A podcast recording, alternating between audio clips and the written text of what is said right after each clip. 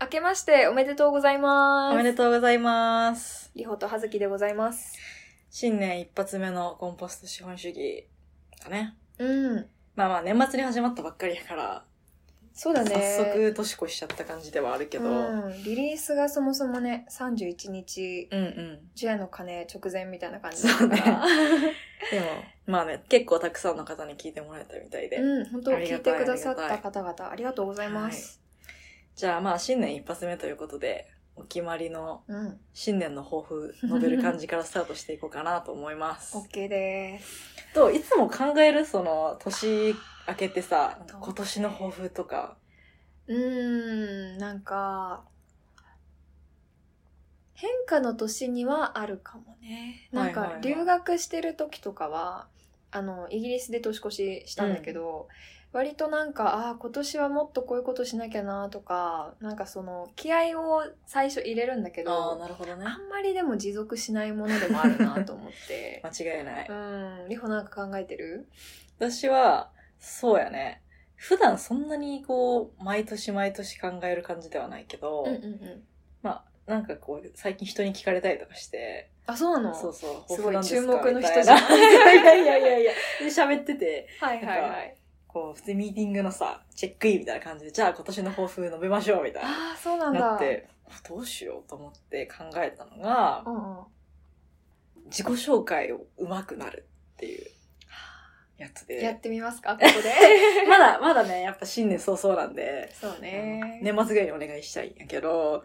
まあこれは別に、こう言葉が巧みになるっていう話ではなくて、結構私、いろいろこう自分の興味関心が向く方向に行って、いろんな活動をそう、やってて、ただ、え、何してるんですかと か、聞かれた時とか、普通に初めましての人に自己紹介するときに、ついこう、ちゃんとまとめられへんくて、こっちらかるよね。いろいろやっってますみたいな感じにね、た ないっない。ちゃう。そうそう。なんか、うん、まあ、食もそうだし、でもなんか、それだけじゃないし、とか。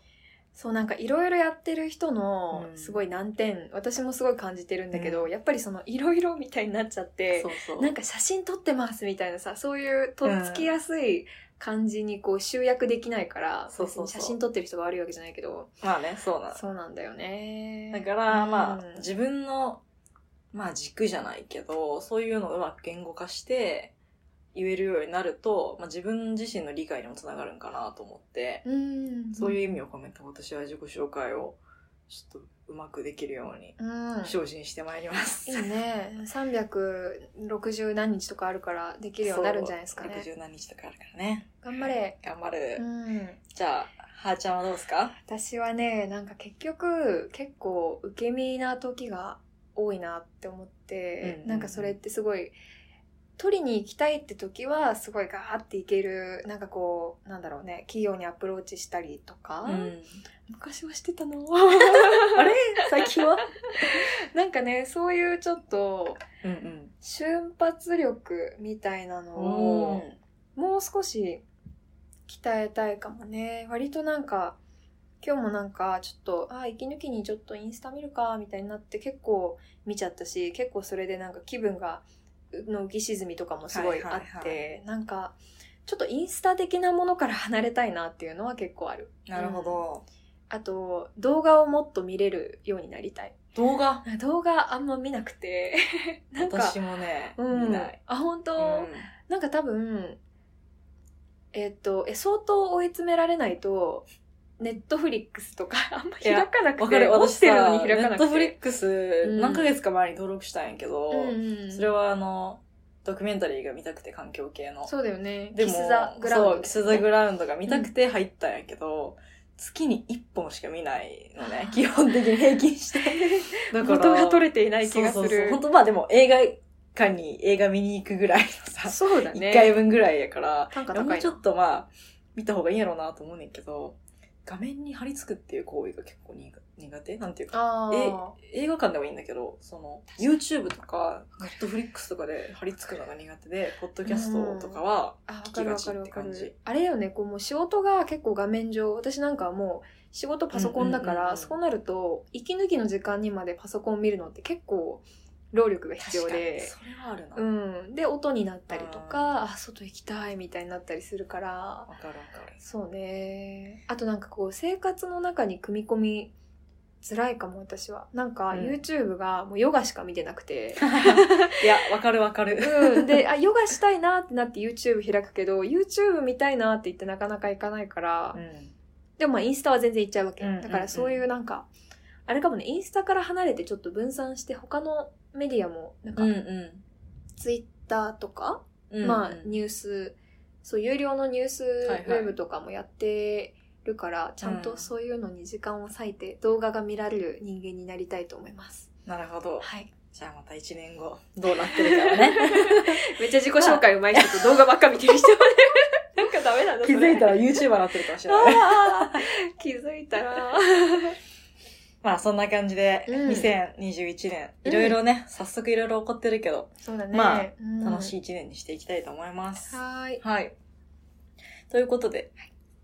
そろそろエピソードの方に入っていきましょうか。はい、えー今日はホストというか、えっと、トピックを選んでくれたまあトピックの主うん。がリホマルで、はい。で、まあ今日リホマルのお家にお邪魔しているわけですけれども、はい、そうですね。じゃあせっかくだから、これからリホマルすごい喋るから、うん私がタイトルだけ言いますね。お願いします。はい。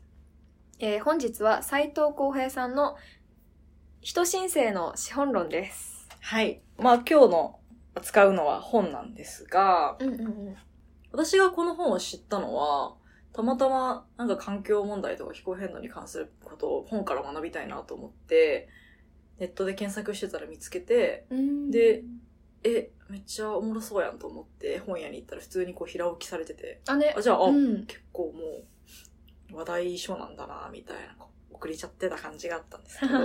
そしたらもうほんと周りの気候変動に興味がある友達とか、同年代の子たちが、うん。ほんと、みんな読んでるんじゃないかってぐらい読んあーで軒並みだて、ね。そうそう、もう会話してて、なんか急に、あ、斎藤さんのやつ読んだ、みたいな、 とか、あれでしょ、人申請の資本論でしょ、みたいな話が本当によく出てきててあ、ーすごいコミュニティだな。そう、ひ非常に話題になっている一冊でございます。ううんん私はでもそのコミュニティからインスタのストーリーとかで見たりしたのかな、うんうんうんうん。まあなんかその他のうーん文献もしくは多分他でこうまあ人申請っていう言葉自体はえっ、とノーベル化学賞を取った人が最初に使ったんだよね、確うんか、うん、からまあ他他でもいろいろ使われているのを多分聞いたんじゃないかなと思うけどいやすごい本ですねこれは。じゃあ、まあ、こう、中身の話に入っていく前に、まあ、まだこの本にふ出会ったことがない人もいると思うから、簡単に説明をすると、これは経済思想家の斎藤浩平さんという方が、えー書かれた本で、うんうんうん2020年の9月に出たばっかり。あそんなにあそうかコロナの話も出てくるしねそうそううそう、コロナ禍の話も出てきて、結構ん最近。しかも、割と若いよね。多分30代とかうん、で、あれじゃない87年生まれとかじゃない、もう自分たちと10歳しか変わらない、そうそうそうそうね、方がこれを書かれているんですが、うんで、さっきから出てきてる人申請または人申請っていう言葉は、人類が地球の生態系や気候に大きい影響を及ぼすようになった時代のことを指す言葉で、もとももとは地質学の文脈の言葉みたいなんやけど、でも割とその環境問題とかの話をするときにも、よく用いられてる言葉っていう感じ。うんうんで、この斎藤さん自身がマルクス主義者というか、そういう、あの、分野というか思想を、えー専門にしてる方なんで、この本ではマルクスの資本論とか、そのマルクス自身の最晩年の時の思想っていうのを振り返って、で、そういう話の中から、これからの、こう、まあ、経済のあり方っていうか生活のあり方みたいなことを提唱しているという本です。はい。で、まあ、具体的に言ってしまうと、その斉藤さんがこの本で提唱してるのは、脱成長コミュニズムなんやけど、まあその話は、あの、これからちょっとおいおいうん話していきけたらなと思います。はーいはい。で、なんか私もこの本手に取った時は、もうブックカバーにも気候変動とかっていう言葉が出てて、でかつ脱成長っていう概念は私はもともと興味があったものやったから、うんこう環境とかそういう文脈で、いや、めちゃくちゃ面白そうとかすごい学べそうと思って手に取ったんやけど、意外に読んでみたらさ、なんか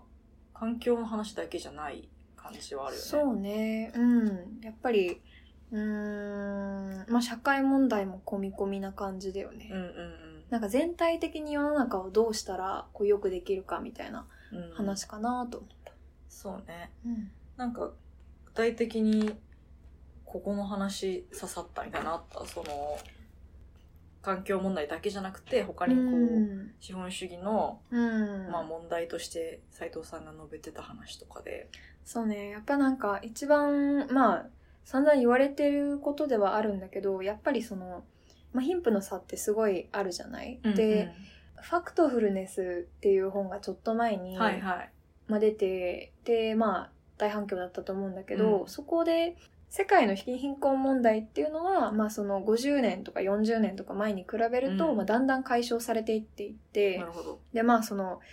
なんていうかなあのーまあ貧困問題っていうのはだんだん解決に向かってるんだみたいなそういう話があってへーでもまあ人ってこう、まあ、メディアとかを見てあなんかどんどんあの世界は悪くなってるんだみたいなこう思い込んじゃうけど実際にデータを見るとだんだはいはんいまあ貧困は下火になってるよはいはいはみいたいな話があったんだけど、でああそうなのかなってちょっと思ってたんだけどやっぱり、まあ、特にその斎藤さんが彼の話を展開するためにも必要というか、うんでまあ実際にこっちのデータとかも見るとあそうだなって思ったのが、うんまあ、格差って未だに拡大しているし、うんなんか、えっとトップ資産家のなんか16人が世界のなんか30何億人分のなんか、うんうんうんえっとと同じぐらいの富を持ってるとかね。ね。でそれがその仕組み的にやっぱり説明されてるじゃないそのそうやね。資本主義っていうのはやっぱり勝ち組がいるためにはこう負け組が生まれてしまう、うん。うんみんなが勝てるシステムではないっていうそうね。ねうんうん、でまあそれが当たり前の世代で育ってきたからまあそれでもちょっとなんだろうね、まあ、公正とか平等は必要だけどまあでも資本主義ってそういうもんかなってちょっと思ってたけど、うんうんまあ、それがオルタナティブがちゃんとあるよっていうそういうところがまあ一番うん刺さったかもね環境問題以外は。そうやんね。だからそういうこう、社会的な貧富の差だったり、そういう格差問題と、まあそれともつながるうん、個々人の豊かさみたいな話も結構この本では触れられていて、確かに確かうに。んうんそこが結構私は印象的だったというか、個人的にも豊かさっていうものは割と自分がよく考えるテーマの一つで、ただ、そういう話を人にするときに、うんいや豊かな社会とか言うとすごいこう、漠然としてるように聞こえたりとか、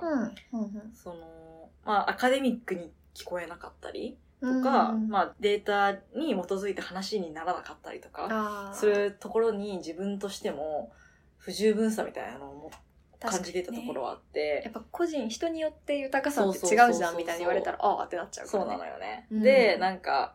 いや豊かさなんだけどな私結構考えてんだけどなんかこうちゃんと言葉にできないなみたいな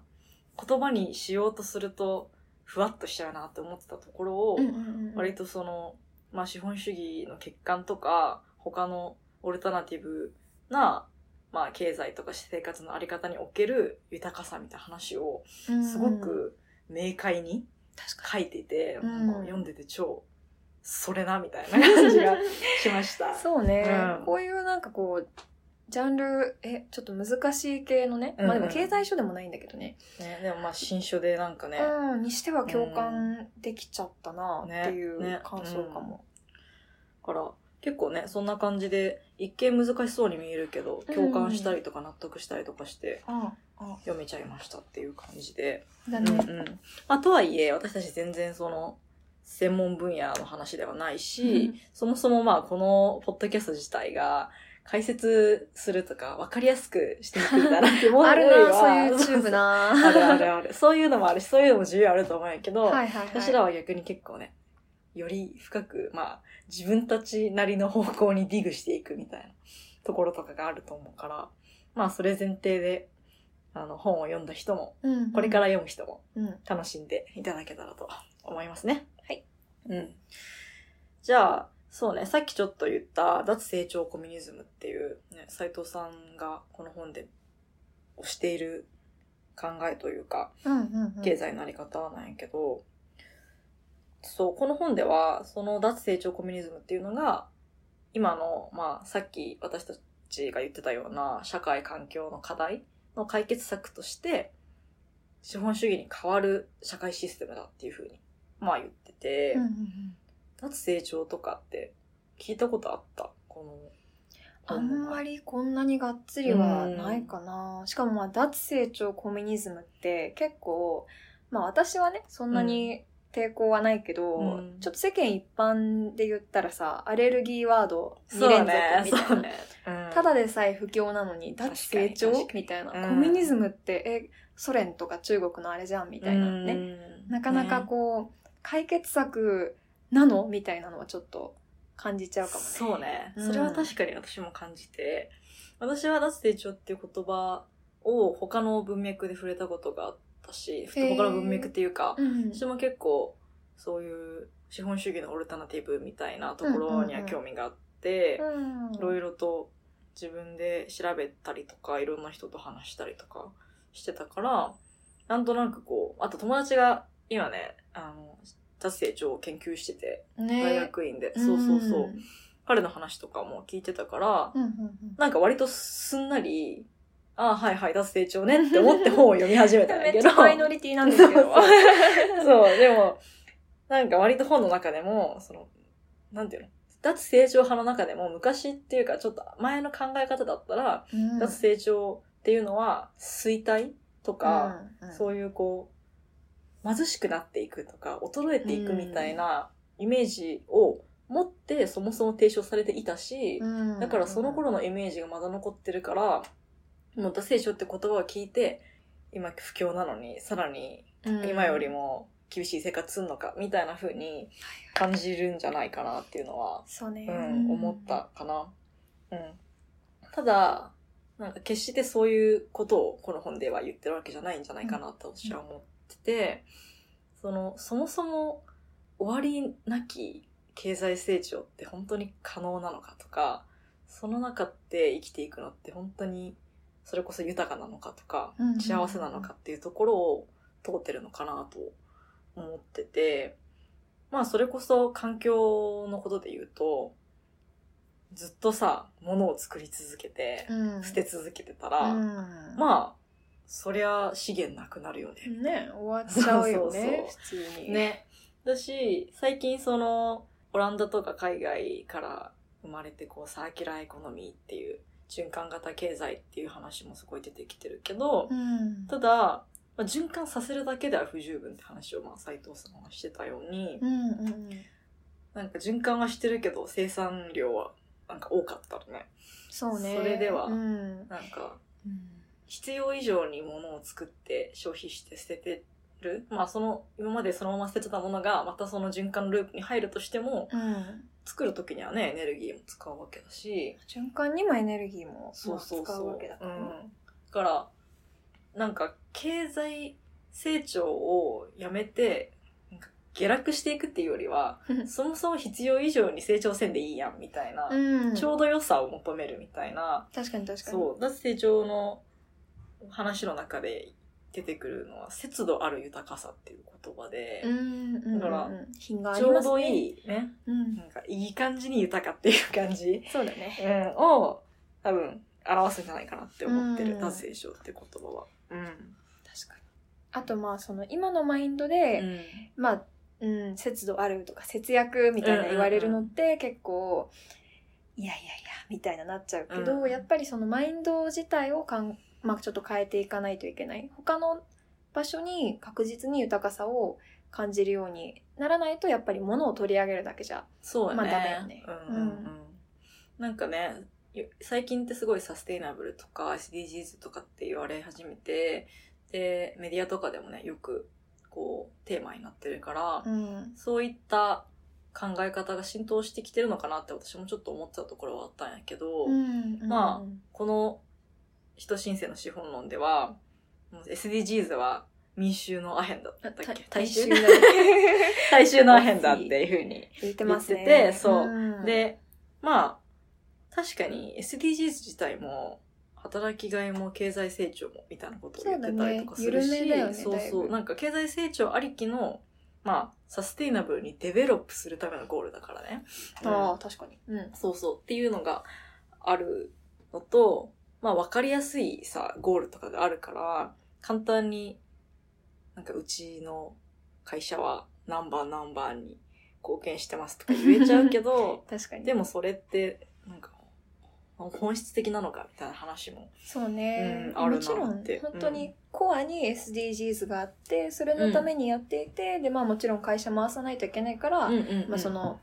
利益も追求するみたいな会社さんも全然あるけど、うん、なんていうかやっぱりその SDGs が出てからそのみんなガラッと変わったわけじゃなくて今までの,、まあその環境破壊今までのっていうかまあその現在進行形の環境破壊とか、まあ、その、 えっと、生産国の人からの搾取みたいな、はいはいそういうものに、まあ、斎藤さん、免罪符って言ってるけけど、まあ、こんなことしてるけど、じゃあちょっと許してや、みたいな、ねこう、表の顔にいっぱいこう、バッジを貼る、ステッカー貼るみたいそうだなね。うん。感じかね、やっぱり。そうやね。うん。だから決してその SDGs 自体が、なんていうか、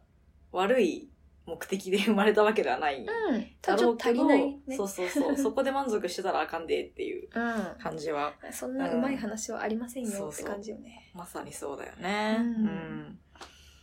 経済成長というか、資本主義経済の流れの中で環境問題も解決できないのかみたいなうん。こ夢とのをね、ね。そう言ってる人もいるし、実際にそのグリーンニューディールだったりとか、そういう形でトライをしてきた人たちとか国もあるわけで、ただ、それでは不十分だって話をしてたよね。ううんうんん、なんかねいろいろと、まあ、詳細は正直この本の前半に凝縮されてるんですが、うんまあシンプルに結構間に合わないっていうことだよね。そうやんね。うん、なんかそのデカップリングっていう、えーっとその経済成長とうんうん環境保護っていう、うんまあそのカップルというか、うん2つの本来相入れないものっていうのを、まあ、どっちもやろうってすると、まあ結局成果としてはちょっと低くなるわけじゃないどっちも欲しいわけだそうかだら。ねうんってなると、まあ、その IPCC がそのうん目標にしている1.5度うんまでにキープする。うん。 1.5度以上上がらない、うんもう100年後も200年後もうんうんうん1.5度以上上がらないうん。ように、えー保ちたいところっていうのは、うんだいぶ達成が難しくうんうんて、で、えっと、そもそもその SDGs の SDGs ってこういきなりこう政治家がねあのポンポンポンって出したやつじゃなくうて、んこういろいろいろいろな学者さんの研究が元にうん。なってるわけだけど、その SDGs のバックにいるような人っていうのも90年代とか、まあ、その最初に提唱してノーベル賞を取った時は、えっとまあ、経済成長も環境保護もみたいな、うんこう両輪で行こうとしてたんだけどその人も近年になってあやっぱちょっとそんな美味しい話はなかったです ねみたいないやこうちょっとあの逆の見解を示していたりするんだけど。うんうんうんまあ、要するに間に合わないしあとまあテクいろんなまあテックがね生まれて、うんそれで例えば大気中から二酸化炭素をこう除去しちゃううん方法ができるかもしれないとか言って、まあ私もインスタのフィードとかフェイスブックでこううんなんか、なんだろう CO2 を食べる藻が開発されましたみたいになると、はいはいはいプおーラすスチごいッじクゃをん分解するみとたいかね、な なんかいろいろあるけどだいねぶそう嬉しくはなるんだけど、そういうでも短期的な解決策ってうんあの逆に危険だっていうのを、まあ、斉藤さんとかも言ってうん。るのね、なんかそのああ大丈夫だみたいな、ねフォルスホープですねね、よく出た登場するフォレストホー プで、ね、なんか結局、うん、うんうんうんあ、じゃあ、除去できるんだったら出していいやって。そうそうそうそうなすごっいちねゃうよね後回しになっちゃうし、あとすごいいいな好きって思ったのが、この本の中でその本来、まあ、これはまあ政治のアップデートの話なんだけどテックでも全く同じこと言えるなと思って、うんその、こういう危機の時代だからこそ、なんかこう革新的で、今までとはだいぶ、もう全然違った社会にこう切り替える、みんなで、みんなで考えて変えていけるっていう大チャンスだけど、まあ、テクみたいなそういう短期的なソリューションだけだと、それをこう、なんか問題を可視化できなくなっちゃう。問題が見えづらくなるかそうねら、から、えっと、テクが、こう、テクで解決できるっていう、こう、世論が形成されてしまうと、こう、社会を変えたいって本気で思ってる人とかが、こう、なんかね、少なくなったりとか、モチベーションそうがだねいまいちだったりとか、そもそも議論に上がらなくうんなうんっちゃうんううん気がしていて。うん。本当はその大転換のチャンスであるのにそうそうそうそう。でも、うん。なんかテクノロジーでなんとかできるんでしょうみたいな感でじきるっぽいで、うんそうでね今まで通りの生活なんとなく続けてたらうん、あれやっぱ解決できないっぽいってなった時にどうする 後戻りができないよそねうそうそうっていうのはあるよねうんうん、うんそういう意味でまあ脱成長コミュニズムっていうのをねうん、斉藤さんは今の、まあ、資本主義っていうすごくもうもはや当たり前のようになってしまってる経済システムからの脱却っていうのをね提唱しているんだけど、うんうんうんうんそうねそうねいきなり行けなくてもうんそのそれのこう準備とか転換をしている間をうんテクとかでまあつなぐっていうのうはんすごくいいと思そうねう。うん確かに確かになんかねどうしてもまあすごく力強い言葉だしその本の中に書かれてるのってでうんうんなんか、こう、これからの社会はこっちに行くべきだっていうのは、共感するけど、逆に今の世界からかけ離れすぎて、マジでいけんのって思っちゃうところもあるけど、なんかそこはね、ラディスカテルだップバイステップな感じなのかなっていうのは感じるかな。うんそうね、んんんまあゴール設定だよねこれはだいそうねぶゴールな気はするうんうんうんうんうんね。まあ、脱成長とかの話をしてきたんだけど、うんその、パワーワード第2弾のコミュニズムの方もね、 触れておきましょう。正直ね、コミュニズムって聞いたら、なんかあんまりよくわからないけど、うん ちょっと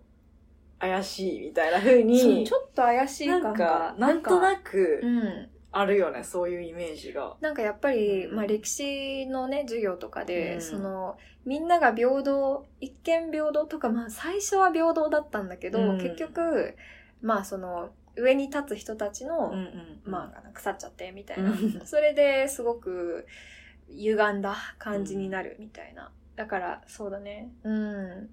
あとやっぱその平等にするための統制みたいなのもそうね。あ怖いなとか思ったりするけど、確かに確かに。でもこの場合のね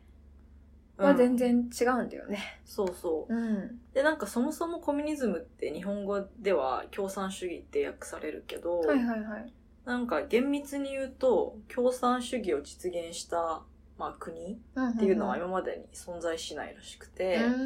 でで、そういいうこう、共産主義を目指してきた、まあソ連だったりとかっていう国は、社会主義で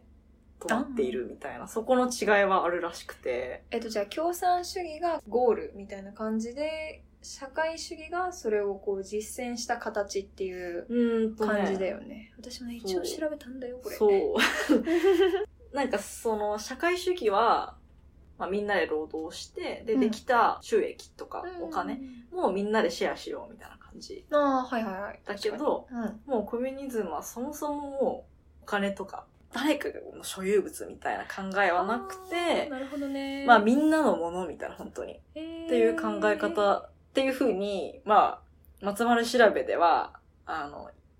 出てきた。すごいね。なんか崇高すぎて天国みたい だよね動物の真逆、自然界の真逆みたいな。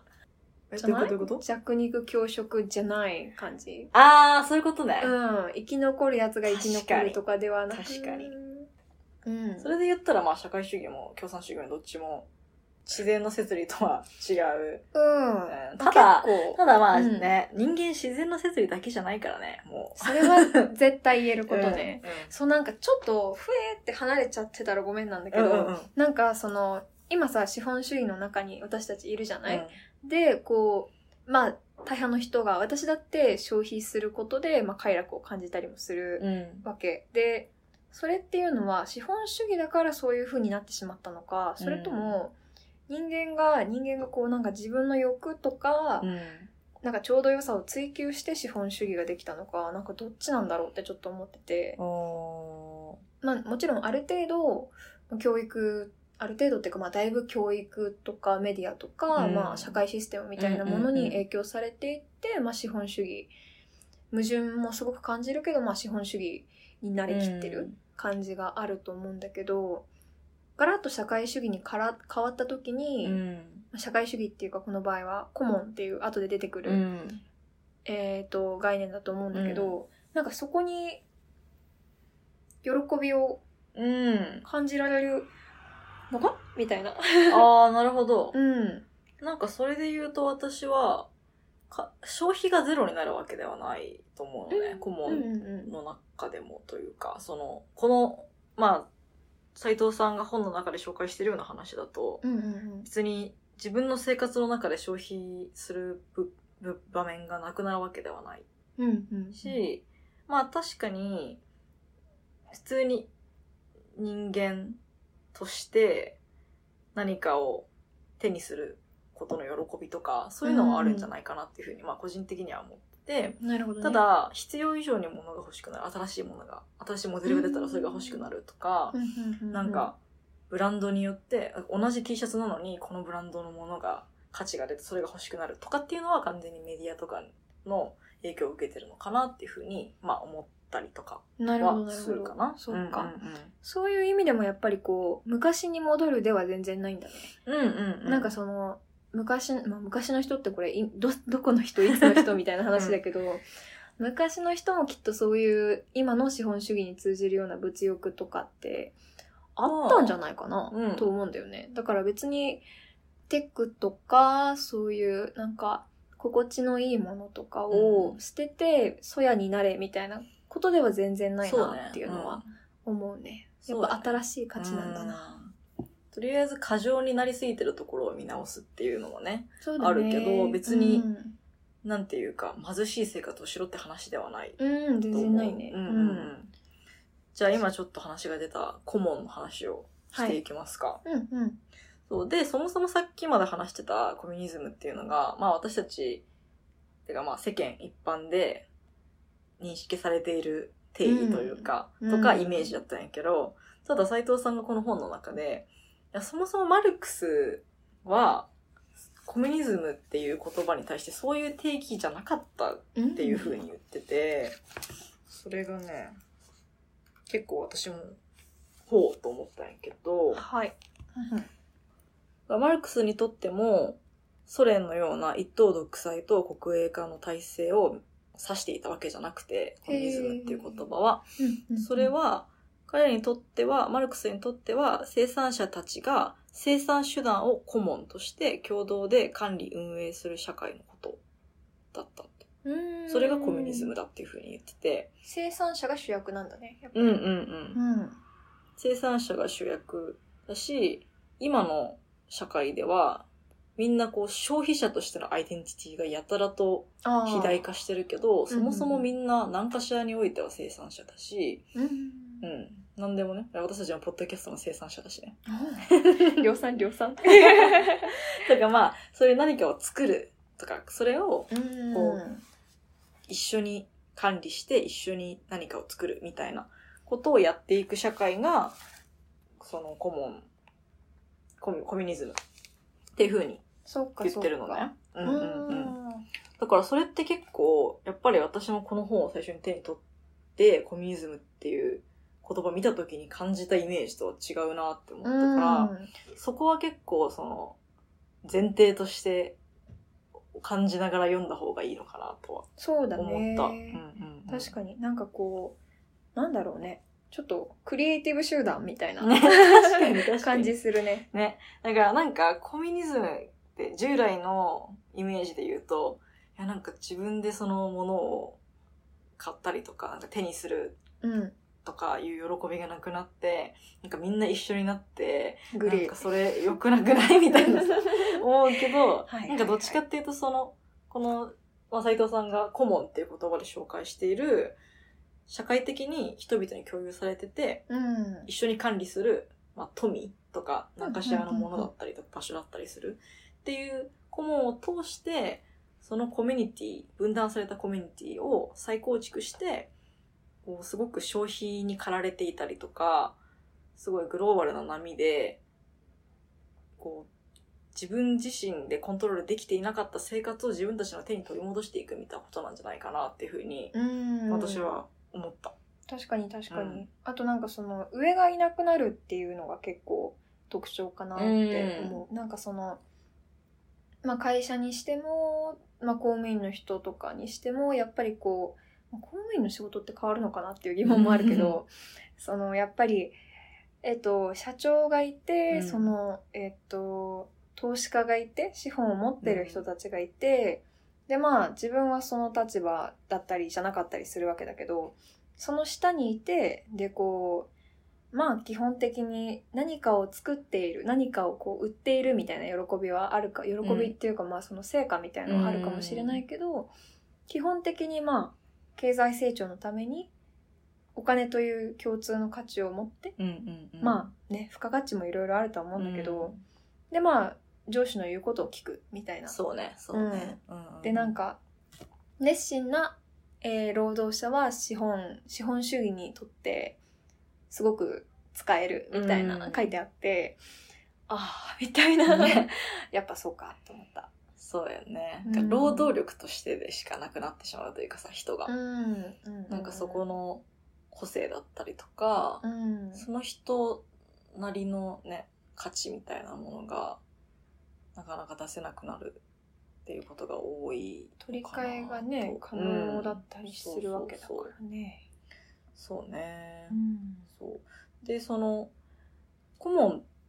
ていう話でいくと、だからこの顧問、顧問から派生したコミュニズムみたいな考え方で言ったら、うんうん私が思ったのは、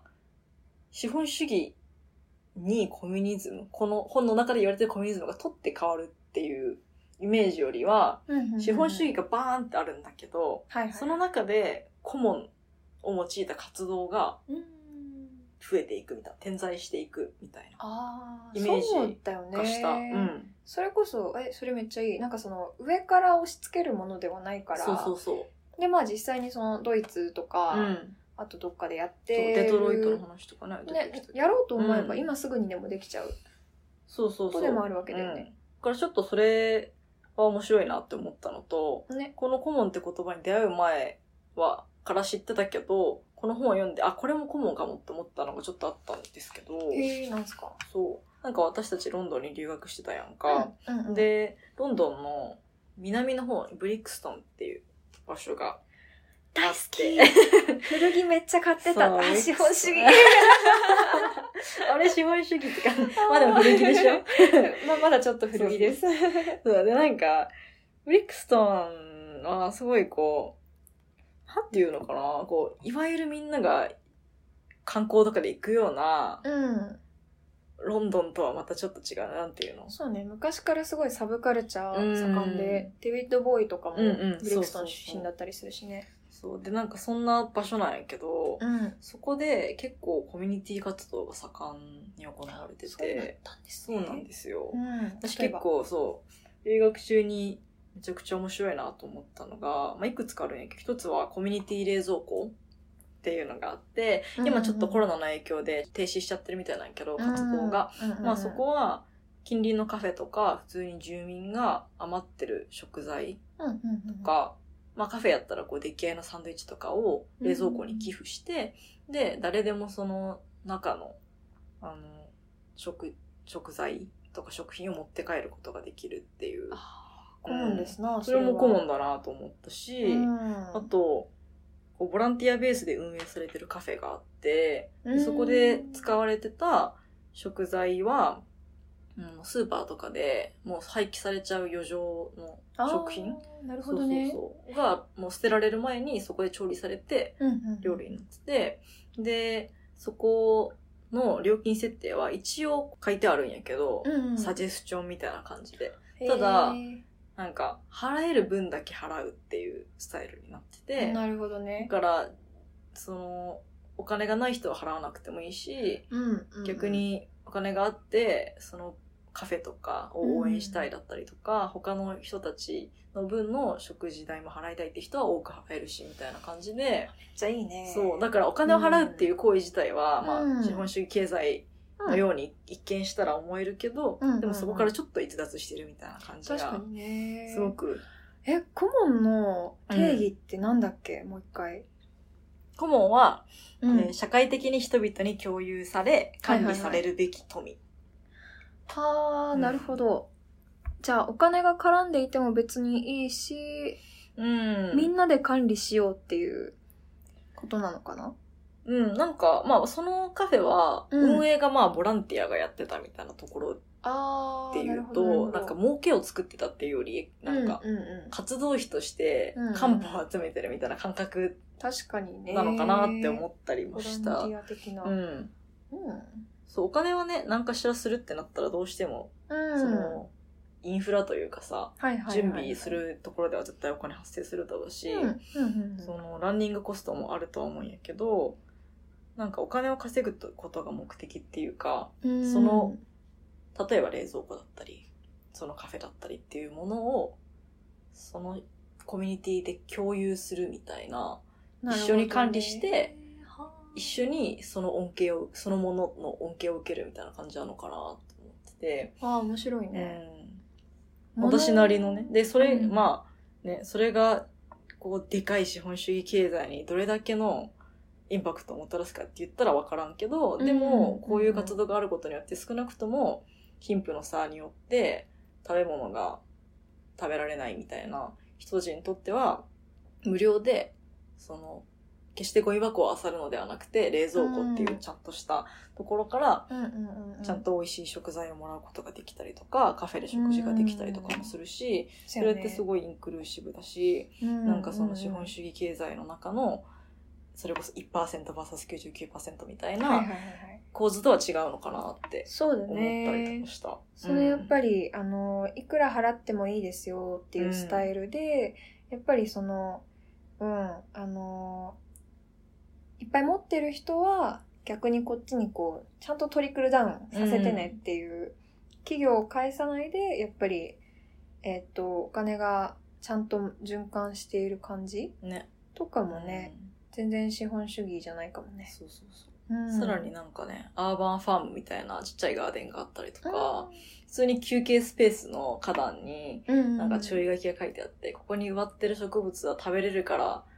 なんか、ゴミとか捨てないでね、みたいはあな。食べれると思ったもの見つけたら、ちぎって食べていいんやで、みたいな書いてあったりとかして、そういうのもね、みんなで多分普段管理してて、うんそこに来た人は自由に食べ、なんかちょっとつまんでもいいよ、みたいになってたりとか。なるほどうね。ん。その本辺当あはれだね、うん社会問題と環境問題って分けて考えちゃダメだね。うん、本当繋がってるなって思う。うんなんかようやくこの本で私もつながった気がする。うん。なんか漠然とやっぱりそのうー都市部で緑がまあ実際少ないじゃないすごく。そうやね。でこうえーっと、まあ、そういうだからグリーンなスペースをみんなで運営してでこうコミュニティでいい関係を築こうみたいな、うんうんうん確かに社会問題も環境問題もどっちもだなとかまあ漠然と思ってたけどやっぱりそのなんていうかなシステム的にうん解決するならどっちも一緒にみたいなうん。のがすごいこれで明らかになった感じがして確かでに。も分かっちゃったから。 うんそういうカフェの話とか聞いても、気づいちゃったあ、やっぱどっちも込み込みだ ね、みたいなね思うようになったわ。ねんちょっともう一個国内の話をすると、あ、いいね。そう、ん、私、あの、大学では社会学を勉強してたんですけど、メインうんうで。んうん、で、その中ではまあ、こう環境社会学とか地域社会学みたいなところを卒業研究のテーマ、その分野にしてて、うんうんうんそう、そ、の中で私が研究してたのが、うん神奈川県の藤野っていう場所、あで、うんうん今はね、相模原市に合併されてるんだけど、もともとの町の名前が藤野で、今も藤野で結構知られてて、うんうんうんうんでそこではトランジションタウンっていううんイギリスのトットネスっていうはいはいはい。場所で始まった活動うんが行われてるのね。それは具体的に何の、どんな活動なんですか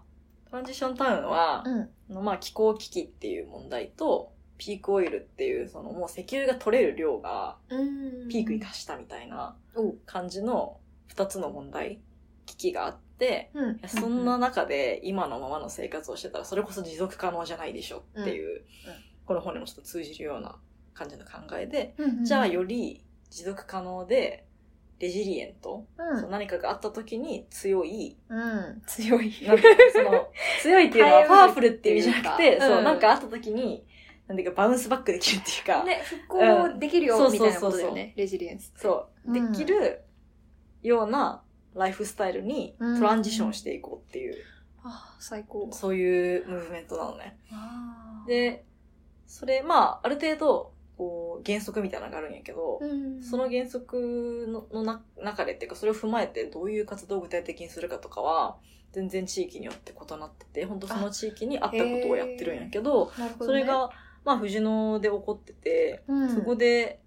特に面白いなと思ったのは、地域通貨の取り組みで、おー、はそういはいはいはい。で、まあ、地域通貨って言ったら、いや、うんそれ資本主義のお金の考えにのっとってるや んって、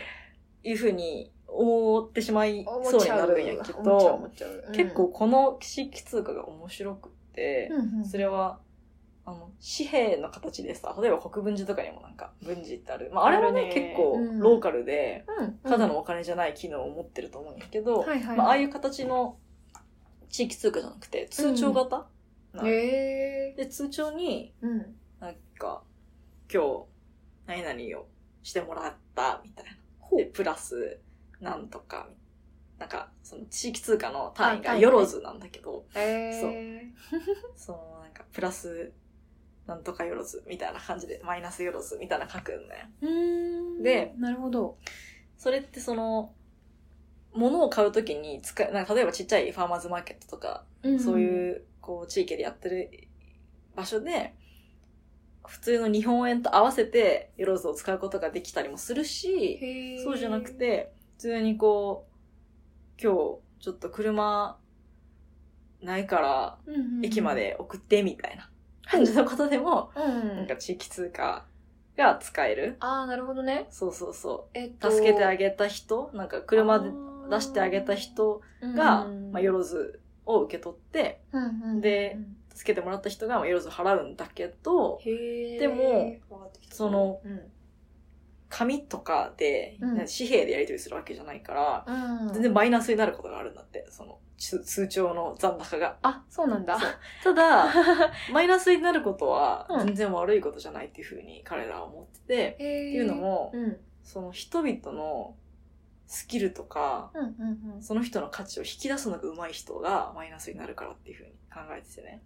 ああ、なるほそどう、だねか。ら、あ、この人はうん、例えば、まあ、絵を描くのが得意だから、ちょっと今度、なんかこういう機会があるから絵を描いてくれないって言って、う私んが、その人によろずを払っていたら、なるほどこね。うマイナスになっていくやん。で、なんか、うんあこの人は、なんか、わかんないけど、すごくこう本を読むのが好きだから、うんなんかちょっとおすすめの本教えてよとか、べ勉強会やろうよとか言って、 まあよろずを払ってとか言ってたら、その人、なんか、活躍そのう、チャンスが。活躍のチャンスを生むから、なるほどね。っていう風に捉えていたりとか、そこがこあうー既存のお金の概念と違ったり、んで、なんか最終的にはそういうさ、その車で送ってやみたいな話で、もうそれ、その助け合いが当たり前になって、わざわざ夜ぞを返さなくなっていくみたい あ、なるほどね。そうそうそう最初はちょっと、最初のワンプッシュみたいなな。。そうそう、最感じな初のかなはなんか、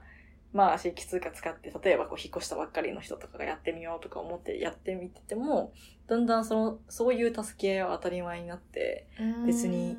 お金、その地域通貨を返さなくても助け合うようになるみたいな。なるほどね。まあ、むしろ助け合うのが、その素質としてみんな助けようとしてるんだけど、そのそれこそ人押しになってるだけみたいなね。うん、確かにそういう確かに意味で、この地域通貨は面白いし、面白いね。まあそのトランジションタウンの取り組みの多くは結構、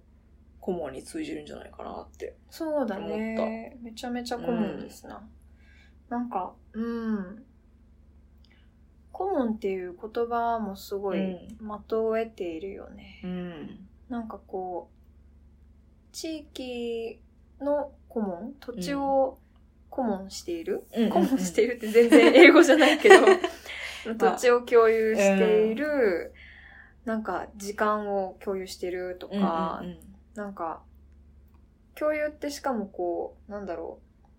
う、与える側ともらう側がいて共有みたいなところもあるから、そうやね。うん。うん。そうですね。腑に落ちるよね、なんか。とても腑に落ちるね。そう。だからこいういう顧問の活動を、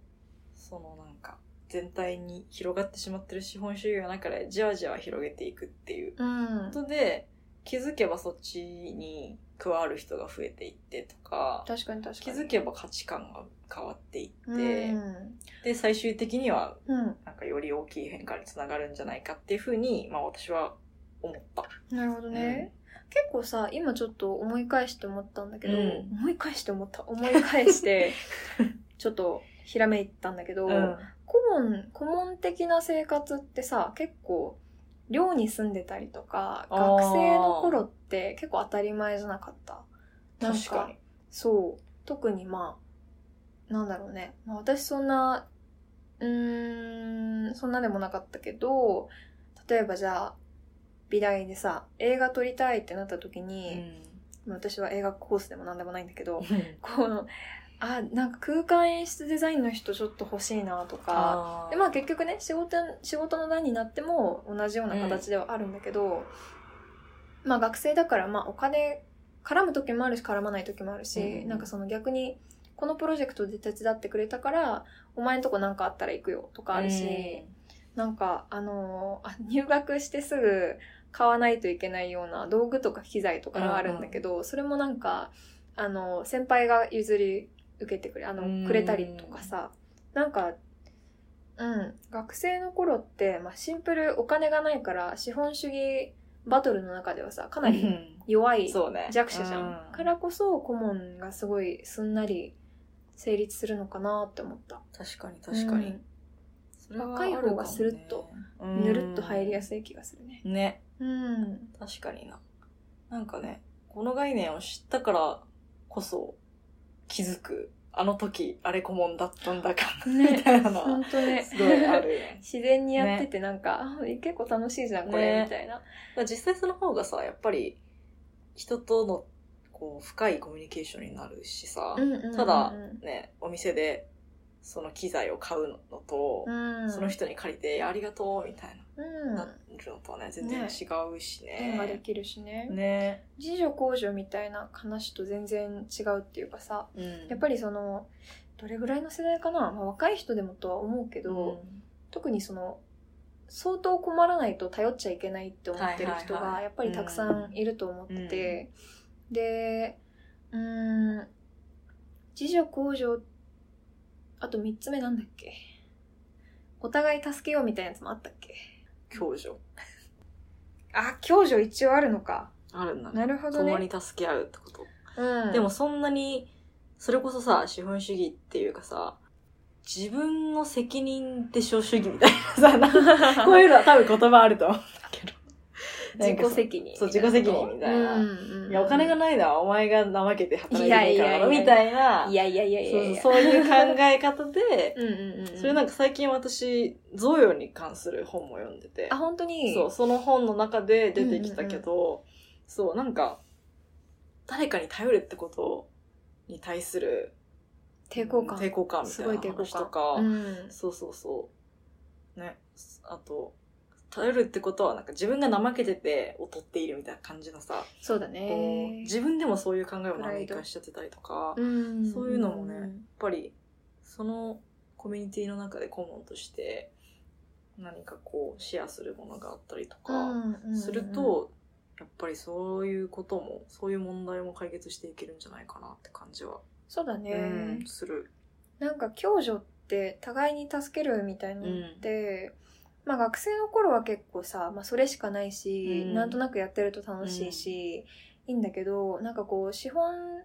主義の中でこうなんか物を買って消費して、うんでサービスを頼ってで自分はなんかこう遊んで仕事してない時遊ぶみたいなうんなんかそういうのと比べると、やっぱ共助ってちょっとまだこうダサさみたいのがあるじゃない、うんなんかこういやそれだったら共助共助っていうかなんか助け合うぐらいだったら俺ちょっと一人で自分のしたいことしたいか なみたいなでもやっぱりシステムごと変わったらまあそれも当たり前になるし、それでやっぱりあやんなきゃダメなのかなって思ってやって初めて楽しさに気づく人とかうんいるんじゃないかな、そうね、うんなんかこう一つの考え方としてさうん自分の生活はちゃんと成り立ってる人だなんでその成り立ってない人をわざわざ助けなきゃいけないのみたいな感じで なんか思ってしまうとね、うんあのなんていうかそうだね。資本主義ブレインで考えると、そうそうそう考えちゃうと、えーみたいな。ねなるけそんなど合理的じゃねえよ、ねみたいになっちゃうね。でもその助け合うことによる喜びとか豊かさっていうのはね、うん。意外にあるんだよねなんかさ頼られることの喜びとか、そうだよね。そう感謝されることのう。ね喜。びとか豊かさっていうのはうん。あるから、なんかそういったこう人間と人間のコミュニケーションとか助け合いの間に存在するうん。豊かな感情とか、うんそういったものがそのあらゆる交換だったりとかあらゆうんるうんトランザクションがお金を返すこうサービス化とかうん。うんうん物化しちゃうことによって失われてるなっていうのは。そうだね。なんか全然ラブがなくないですか。やっぱりそそうの、そうそう変えちうゃうとさ、なんだろう。いや別にバレンタインのチョコ作れって言ってるわけじゃないけど。ん。そもそも バレンタインってい全うのは然そう非いうこと常ないけどに商業的な商業イベン的トなだよね。なんていうかその、う助け合いとか、頼られることとか頼ることとかってさ、なんかまあ言っちゃすごいダサいことでもあるんだけど、ん。なんていうかでもさみんなこう恋愛とかってすごい好きじゃん。うんだし、まあ、私もさ恋人と同居してるうん。身としてなんかそういう。えっと、別に恋人に限定する必要は全然ないけど、うん友達、うんうんでもそのみん、うんね、あの友達家族、うん。恋人、うんなんかそういう人たちに頼られたりとか、そういう人たちとこうなんか時間を共有したりとうんか、でやっぱ結構さあの何が一番大事ですかってあ家族ですテレみたいな さ人とかって確かにいっぱいいるじゃん。って確かこにとは確かみにんな共助を知ってるはずだし、うんやっぱりそのなんていうかないややっぱ消費社会消費文化ってすごいしなかなかコミュニズムとかまあそういう顧問の、うん社会にこう移るのって難しいんじゃないかなって思っちゃったりもするんだけど、でもなんか考えてみたら、うんなんかこうだんだん大人になってくるとさ、うん誕生日に欲しいものとかさなんかクリスマスに欲しいものとかさなんかこう物欲って地味に減っていく気がしていて確かにね。うんなんかちっちゃい頃はさ、もうなんかなんとかのおもちゃみたいな、すごい、ねこのリカちゃん人形のこれみたいなさ。そう、そう、しかも1個で終わらないやつそうそうねそう。そうもうなんかカード、ねエンドレスみたいなそうそうそさ。だからやっぱり子供の方が、まあもちろんね、その大人ですごくハマっちゃってとか、まあ漫画大人買いとかも全う然、ん私も漫画はやんないけど、 まあめっちゃ本買ったりとかするから、全然人のこと言えないけど、やっぱりでもその、いいものを、えーっと、よく選んで長く使いたいっていうのは、結構、いろんな人が思ってるはずだし。そう。ね。なんか散々メディアで新しいものとかうん。うんの、なんだろうな。ご飯もそうよそう魅力的に見せられてたりとか、うんうん。散々影響を受けまくってるけど、でもやっぱりその隙間に本質的なもののうん。価値を感じてるっていうのはあるよね。そうだうんねき。っとそうだね。うん、そうであってほしいし、うんやっぱりそういういいものを伝えるメディアとか、うんいいものが、えっと分かるような目の肥やし方というか育て方みたいなのも大事になってくると思うんだよね。確かに確かうに。ん、うんそうそれはもう街並みからうんその目に触れるウェブのユーユーザーインターフェースとか、うんなんかこういろんなものに出てくる気はするね。確かに。うんいやーなんか、コモンから始まってって、コミュニズムから始まってめちゃくちうゃんいい話の広がり方し たね。あ、自分で言ったないやいやいやわかるわかる葉月先輩のおかげでございま すやややなんかね、やっぱりその、まあ、いきなりその、ちゃうんコミュニズムな社会あでもちょっと考えてみるのも面白いかもねうんなんかじゃあもし資本主義の勢いが弱まったら、うん今の東京ってどうなってると思おう、おとかまあ自分の暮らしとかでもいいけどねうーんまあね私の目指す自分の生活としてうんうんうんなんか完全にそのお金を断ち切る生活をするのはまあちょっと難しいかなとは思っててうんうんうん本当になんか自給自足生活をしない限りは難しいなと思っ ててそうね、うそう、ただ、その、資本って言っても、なんか資本には9つぐらい種類があるっていう風に言っている人がいて、んへちょっと全部言えるか危ういんや けど、そのお覚えて金るはやつファイナンシャルキャピタルだけど、他に、まあ、ソーシャルキャピタルもそうだし、その社会資本っていうその人とのつながりみたいなのもー、ある意味その人の財産ではあるよね、とか。ああなるほそどう。で、ナチュラルキャャピタル、自然もプ自分にとってその場に暮らしていてその自然の恩恵を受けるのは財産だよねみたいなそういう考え方があってなるほどだねからまあたとえこうかっこつきの資本主義であってもうんうんうんその資本はお金とかだけを意味せせずうんその自分の生活の理想としてはお金以外の形の資本うんで確かになんかある程度生きていけて、必要な、必要最低限のお金、ファイナンシャルキャピタルは、うんうんうんうんまあ、使うぐらいの、ベーシックインカムでしょ やっぱベーシックインカムかな。ベーシックインカムはあってほしいな、うんやってほしい、やでってほしい。そのうん分なんか会社とかで働きたいとか、まあ顧問でもいいんだけど形は何でもいいんだけど、なんかこうお金以外の価値例えばこう、こういう人たちのために、えっとサービスを展開したいうんうんうん。医療だったりとか、うん教育だったりとか、そういうやっぱりなんかより目的をギュッと絞った人たちが集まってほしいしっていうかまあ私の「フューチャー東京」はそんな感じなんだけど、そうねあとねコンビニはどうなってるかなコンビニはね、なんかさ、うんあの緊急避妊薬とか置いてほしいよねあー、なるほそどういねう。なんかううめうっちゃ必需な、まあそれ薬局に行けばいいのかな薬局とコンビニが合併して、で、まあ全体の数はうん、減って、そう普ですね通に必要な数だけになっ て、そう だね。同じ通りに3件とか全然。そうそうそうそう、いらないし。いらないいらない。う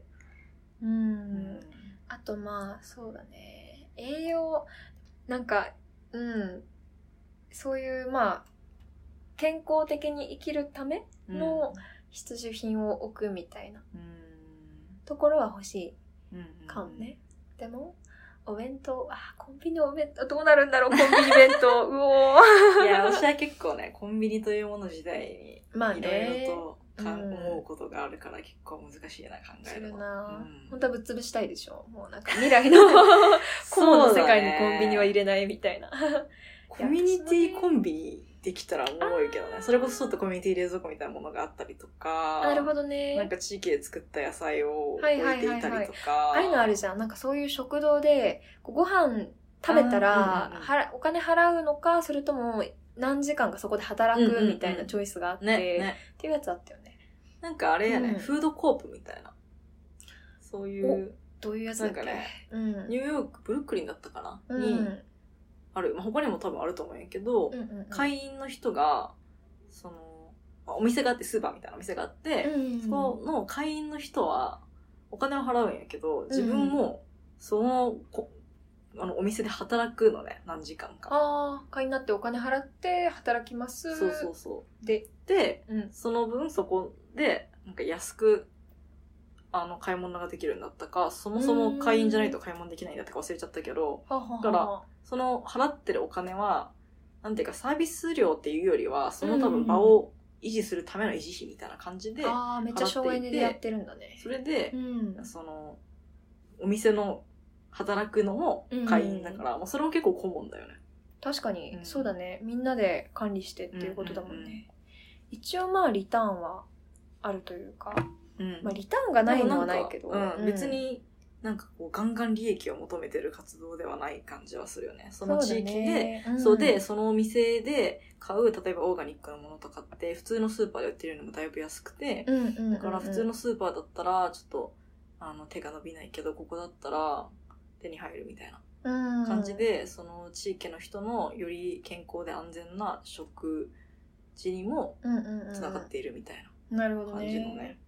いいです活ね動だったと思います。そなんかそういう、うんえっとこの人申請の資本論の中う。で斉藤さんが言ってた、うんじゃあそのどれぐらい消費量というか消費を落としたらいいのかい,、いいのかっていう話で、例えばなんか日本人はまあそのえっ、と空輸されてきたボージョレ・ヌーボーをうんなんかもうなんだろうボージョレ・ヌーボーって何月にできるんだっけなんかみんな乾杯ってやってるよね。うんうんうんやってるやまっあてる。そのできてすぐうんえーっと空輸されたものを飲んだりとか、あとなんか2泊の旅行のためになんかニューヨークにアメリカに、えーっとう飛行機で行ったりとかは、まあできないみたいなそういうだかうらん結構過度な消費正直なんか普通の人がそこまでやってるかは分かんない、うんまあ普通の人も CO2 いっぱい排出してるしなんかパッケージプラプラパッケージと か死ぬほど出してるけど、うんまあでもそういう過度な消費特に富裕層の過度な消費っていうのを、まあとりあえず抑えるところからっていうのは言ってて、そうあねいい目安って思ったし、うんうんうんあセーフって思った。 ううんんそうだね。うん。いや、かなり盛り上がってね楽しかだっけたどわ、ね。うん、じゃあちょっとまとめちゃう、まとめに入りますか。そう。まあまとめって言ってもね、結構私たちも、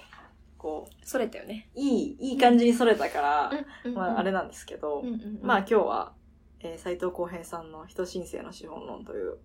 本について話してその彼が提唱する脱成長コミュニズムっていう、まあ、システムの脱成長っていうものとコミュニズムっていうもの、まあ、コモンについて話してきた。ね。うんうんでまあ決してその私たちとか、まあ、世間一般でイメージされてるコミュニズムっていうものと同じことをこの本では話してるわけじゃなくて、うんうん、割とそのコモンっていう共有罪みたいなうん、ものをベースにした、まあそれこそ私たちの言葉で言ったら共助うんの社会うんだねみたいな、そういうあり方を通して、こう資本主義を変え、まあ結果的に変えていくみたいなうん方向性なんかな。そうだ。だね価値の大転換だと思うし、なんか答えの導き方というかそのうん。そういう、えっと資本主義からうん。より共産主義に向かっていく中で、こうやることとやらないことっていうのが、まあ線引きされていて、私は結構そのやることやらないことこういうことをより伸ばしていきます、うんこういうことはあんまりやりません例えばその、まあテクに依存したりととか、、今までのこのなんだろう思考停止になってはいこのまま続けちゃうとか、なんかそういうやることやらないことっていうのがすごい明快だし、うん今までもやっと思っていたことでもあるから、うんうんうん。ズバン共感って感じだった。ズバン強化。ね。 そう。で、なんか最後にちょっと、 うんうんあの、紹介したいなと思っていた、はいはいそ。の斉藤さん自身のインタビューのあの言葉があったんやけど、うんうんこの本では、いわゆるその今、主流というかみんなが中で生きている資本主義っていうのをもう完全に大転換していく必要があるみたいなことを言っていて、うんで、そのコモンっていう、まあ、あり方も紹介して、具体的なこう事例とかも出てきてはいるけど、うんうんただ、なんか、じゃあ、どういうステップであなたは、もう明日から生きていくんですかみたいな話まではあーね言ってくれてないよねっていう。そうねそうね。ううんんうんうんただ、なんかそこの、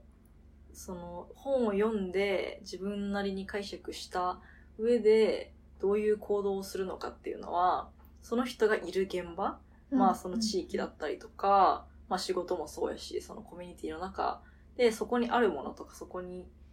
そこのコンテクストを受けて、一人一人が考えていってほしいみたい確かになことを、ね。まあ斉藤さんは言ってて、うんうんうんで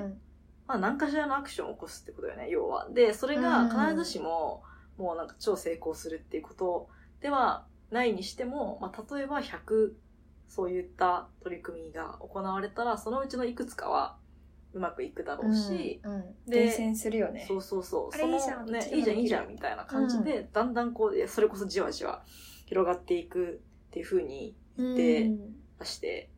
すごくこう希望が持てたなっていうのとうんあと、うんうんまあ、ほんの最後の方でも紹介されている、えっ、と、まあ、研究結果で、最近よく聞く数字だけど、うんうんうん3.5%、あていう出たはいそう。で、これは、まあハーバード大学の政治学者のチェノブスさんっていう人のうんうん研究の、まあ、結果で、3.5%の人々が非暴力的な方法で本気で立ち上がると、うんうん社会が大きく変わるって言ってるんですね。うんなるほどねだからまあそれこそ、その、まだまだ、その世間一般では、超資本主義的な生き方をしてる人ばっかりで、うん超消費してるし、もう環境負荷かけまくってて、わーってなるんやけど、 ただ、その自分たちの現場でね、うんうんうんちょっと顧問っぽい活動をしてみたりとか、そうねまあいろんなね、この活動って、まあ、機会ってあるし、まあ自分で作っちゃってもいいし、そういうのをっやっていくうちに、じわじわ3.5%になっていくと、世界変わるかもねっていう。そう感じのねうんうん何に関しても言えるけどうん。 3.5%かそ頑張らにゃなう。ね。さっき言ってたそのうん。その地域ごととかそのコミュニティごとの顧問があり得るから、なんかそれぞれが考えてもう好きにやってねみたいな感じって、なんか、全然全体主義とかじゃなくてそうやね。なんかうんその最初イメージしていた社会主義の真反対ト確かにップダウンで、うんみんななんか頑張っても報われないんじゃないみたいな、うんそういうのからはもう180度だよね。確かに、うんそう。なんかそれは、私今さ、あの、人申請の資本論を受けて、うん、もうちょっとと脱成長について学びたいなと思ったから、はいはいはい。あの、フランスの学者うんうんうん、で、ラトゥーシュっていう人がいて、その人が結構脱成長論のを提唱してる第一人者みたいな人で、その人の本も読んでたんやけど、うん、なんかこう、脱成長って言葉って、最初はそのフランスで生まれた概念だからフランス語だったんだけど、えー、そそうなこんかだ。ら、なんか、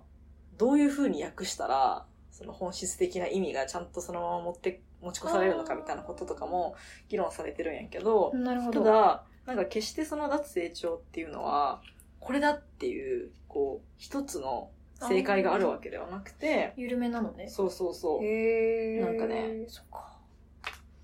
なんて言ってたかもっと多元的一つしか答えがないんじゃなくて、これまでの経済成長主義から離れたなんかあらゆる複数のこの可能性が存在してるみたいな、なるほどなるほど。そうそうそうなんかそれってその全全体が一緒のさうんうんうん私たちが今まで持ってたようなこう共産主義みたいなイメージとは全然違うというかそうだね、うん確かに。なんかね残された可能性は抑圧的な社会システムの内部におけるさまざまなニッチな喪失であるへえー、あーなるほど。うなんかいいねいいね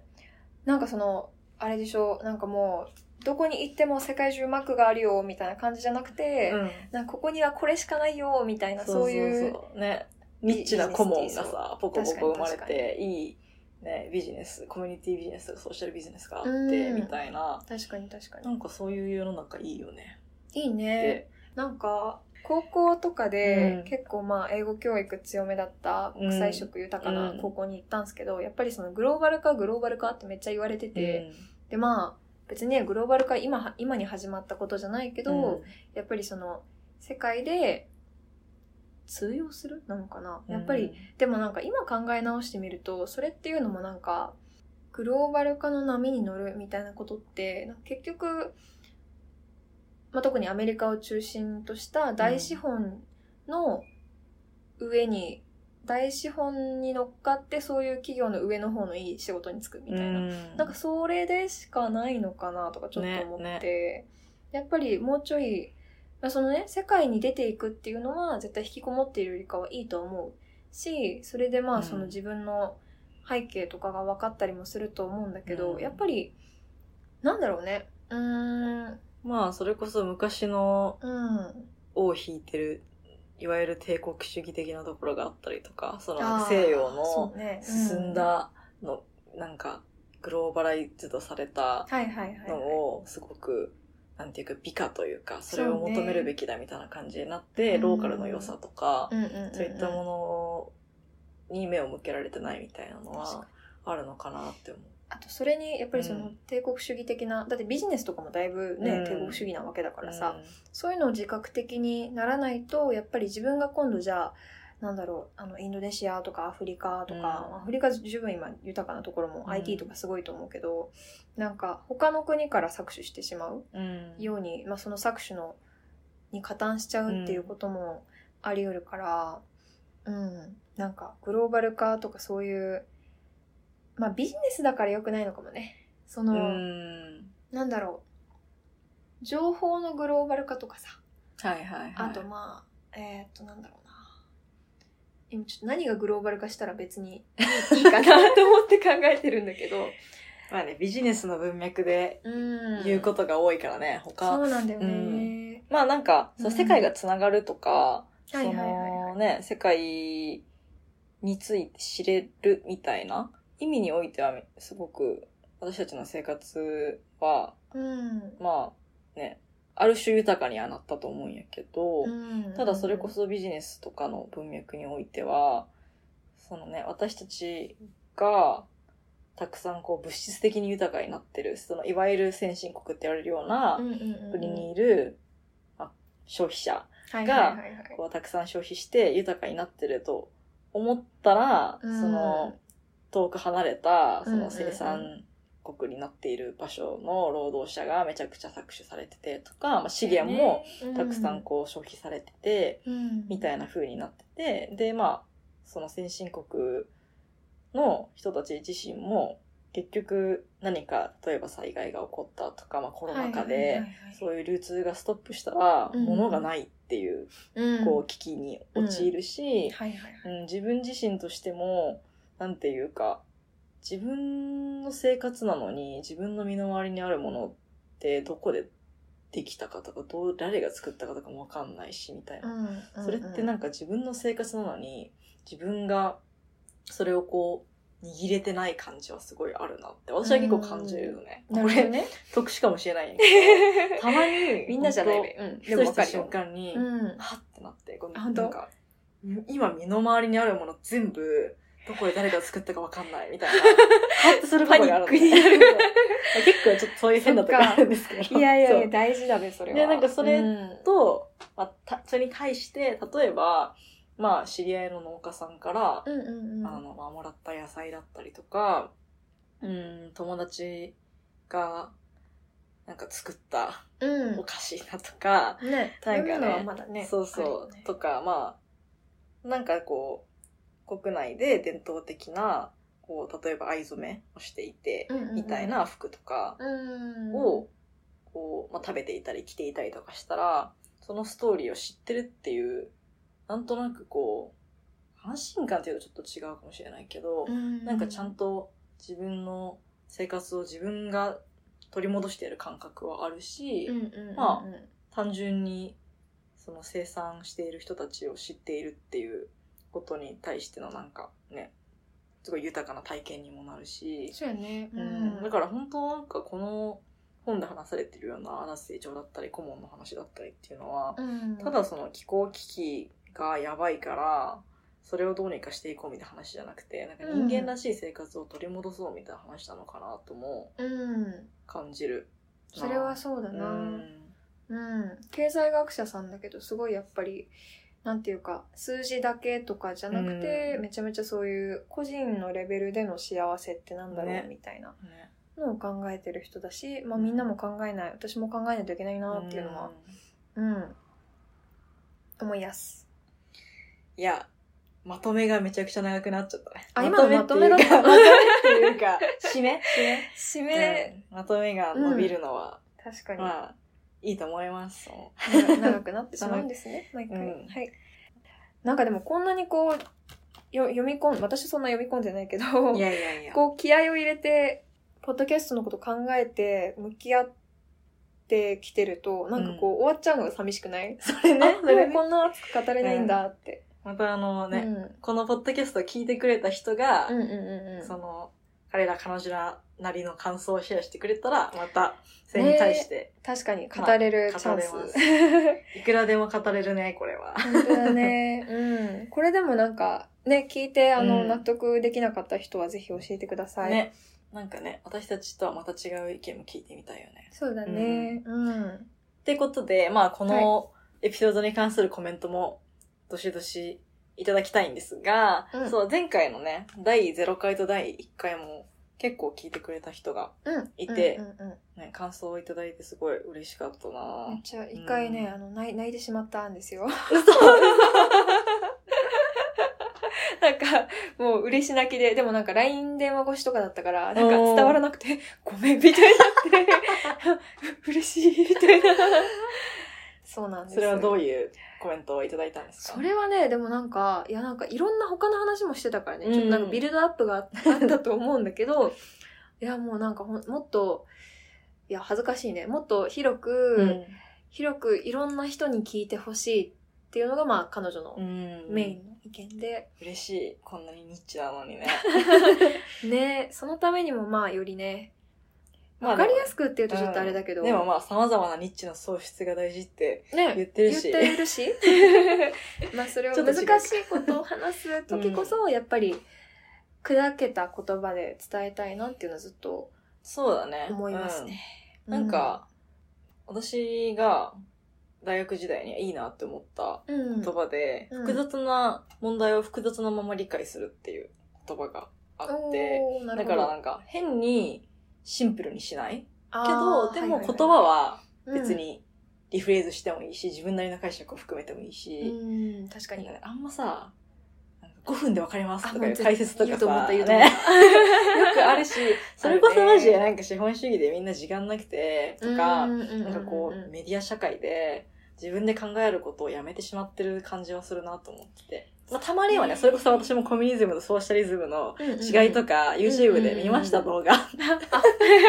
見ちゃいました けど。でもなんかね、部分的にはね部分的にはいいけど、なんうか、日々のね、深めるところを深めていきたいそうだし、ねまあ、あ確かに、こんな感じでうん語っていきたいよね、ゆるっと ね。そうだね、うもうほっといてもある程度ある程度緩くなるというかある程度なんかまあ、俺ら別にパキッとしてないからな。そうだね うんもともとちょっとね、向向き不向きがいろいろあるのでですね。うんほっといても緩くはなりますと、 うん そういうことやな。ねリホマルはどういうコメントいただいたんですかそうね、なんか、いろいろこう、久しぶりの人とかからも聞いたよみたいに言ってくれたりとかしあ本当て、にそうそうそはう。なんか、それはすごい嬉しかった。あと、なんかうこう、んうんうん示唆に富んでるとか恐れ多い言葉をね、いただいたりとかして、ひょーもう好きかって言ってるだけでありがとうございますって感じなんやけど、そやなそう。まあでも、う、ん、その、今回、あの、意見をいただいて改善した点としては、はいはいはいあの批判ねそう、あの、結構ね、1時間とかさ、この間も話したけど、うんうんうんそのままこう、まあ、私たちの持ち前のゆるさでゆるっと終わっちゃった けど、いや、最後まとめた方がいいよ、みたいな。そうだね言われて、あうん確かにと思って。でも、えで、今回ちょっとまとめてみたんだけど、まだままとまとまんんななかかっったた。初級な感じする ね。頑張ろうんじゃあ、今年の抱負うは、まあんうんう自ん己紹介が上手くなるのと合わせて、ちょっとまとめが上手くなるっていうう。話です。。すごいな。IQ が上がりそうな感じです ねぶち込んでいこうと思います。とか言ったらなんか毎回今日のまとめ何点ってコメント来たらどうしよ う。まとめにやたらフォーカスする人たちみたいお手柔らかにおな。ね。願いしそうます。やっぱまとめってこう話してきたそのフリートークをした上でそれをまとめるっていう感じだから、うん。なんか事前にできないそうだね。ことだったりもするよね。うん。ね。うん。まあそれがね、よ良さかもしれない。もしかしたら。何があって思った。いや、その、まとめきれないような、 ああ、はいはいはい、はい。確かに。え、なんかでも最初からまとめに行かないとダメだと思う。まとめに行って、余っちゃったみたいなのあがやっぱ人間だから、そこは味わい深いと思うけど、なんか最初から、いや、うちらまとまらないんで、みたいなのは JK だと思ー。う。い や失礼いたしました。大は変い失言でしたいね、やいこやいれやは。 JK に失礼いたしました。じゃあ、ちょっと次回以降はまとめに行きましょう。 そうだね。うん。まとめに行こう。あとなんかね、ゲスト参加したい人とかも。まあ、私たちとしてね、もうちょっとね、ゲストを呼んで話すみたいな回をね、うんうんうんやっていきたいし、はい。今ちょっとね、実際あねの、さっきの話の中でも出てきたけど、脱成長を今バルセロナの大学院で学んでる私の友達がいて、彼もね、ポッドキャストをやってて、それも私聞いてるんやけど、うん。そう、なんかね、話せたら一緒にエピソードできたらいいなって話をしてるんで、うん、素敵そだのね辺。も、お楽しみに。 なんか変な間空いち ゃった。別にあの、貯めたわけじゃないんですけど。そうやね。はいさて、では、えっ、と、コンポスト資本主義第2回お楽しみいただけましたでしょうか最後まで聞いてくださった皆様、ありがとうござい ます。暇か消しといていいわな。